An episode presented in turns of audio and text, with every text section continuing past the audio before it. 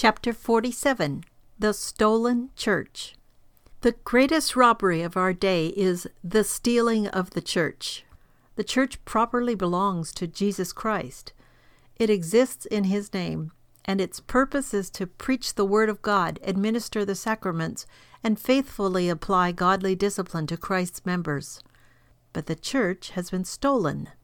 The thieves are modernists, socialists, humanists, all of which adds up to one fact anti Christianity.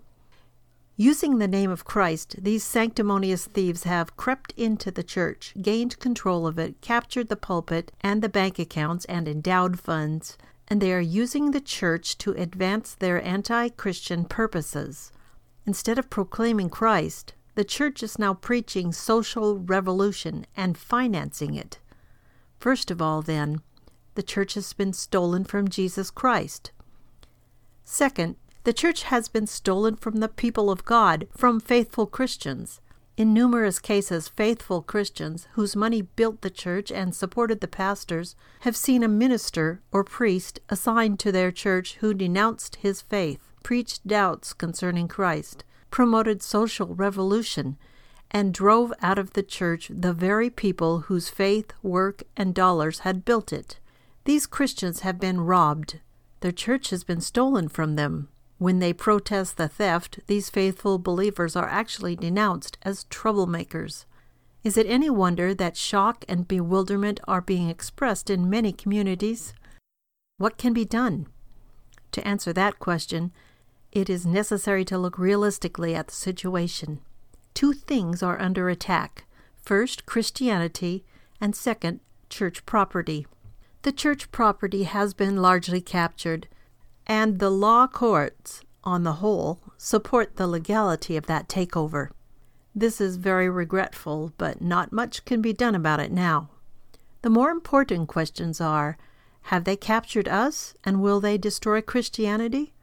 They cannot capture us if we refuse to be a part of them, if we walk out of their anti Christian churches and lay afresh the old foundations of true faith and they cannot destroy Christianity because it is not of man, but of God, not a natural force, but a supernatural force. On the contrary, God will in due time judge and destroy them, and we had better avoid these churches which are headed for judgment.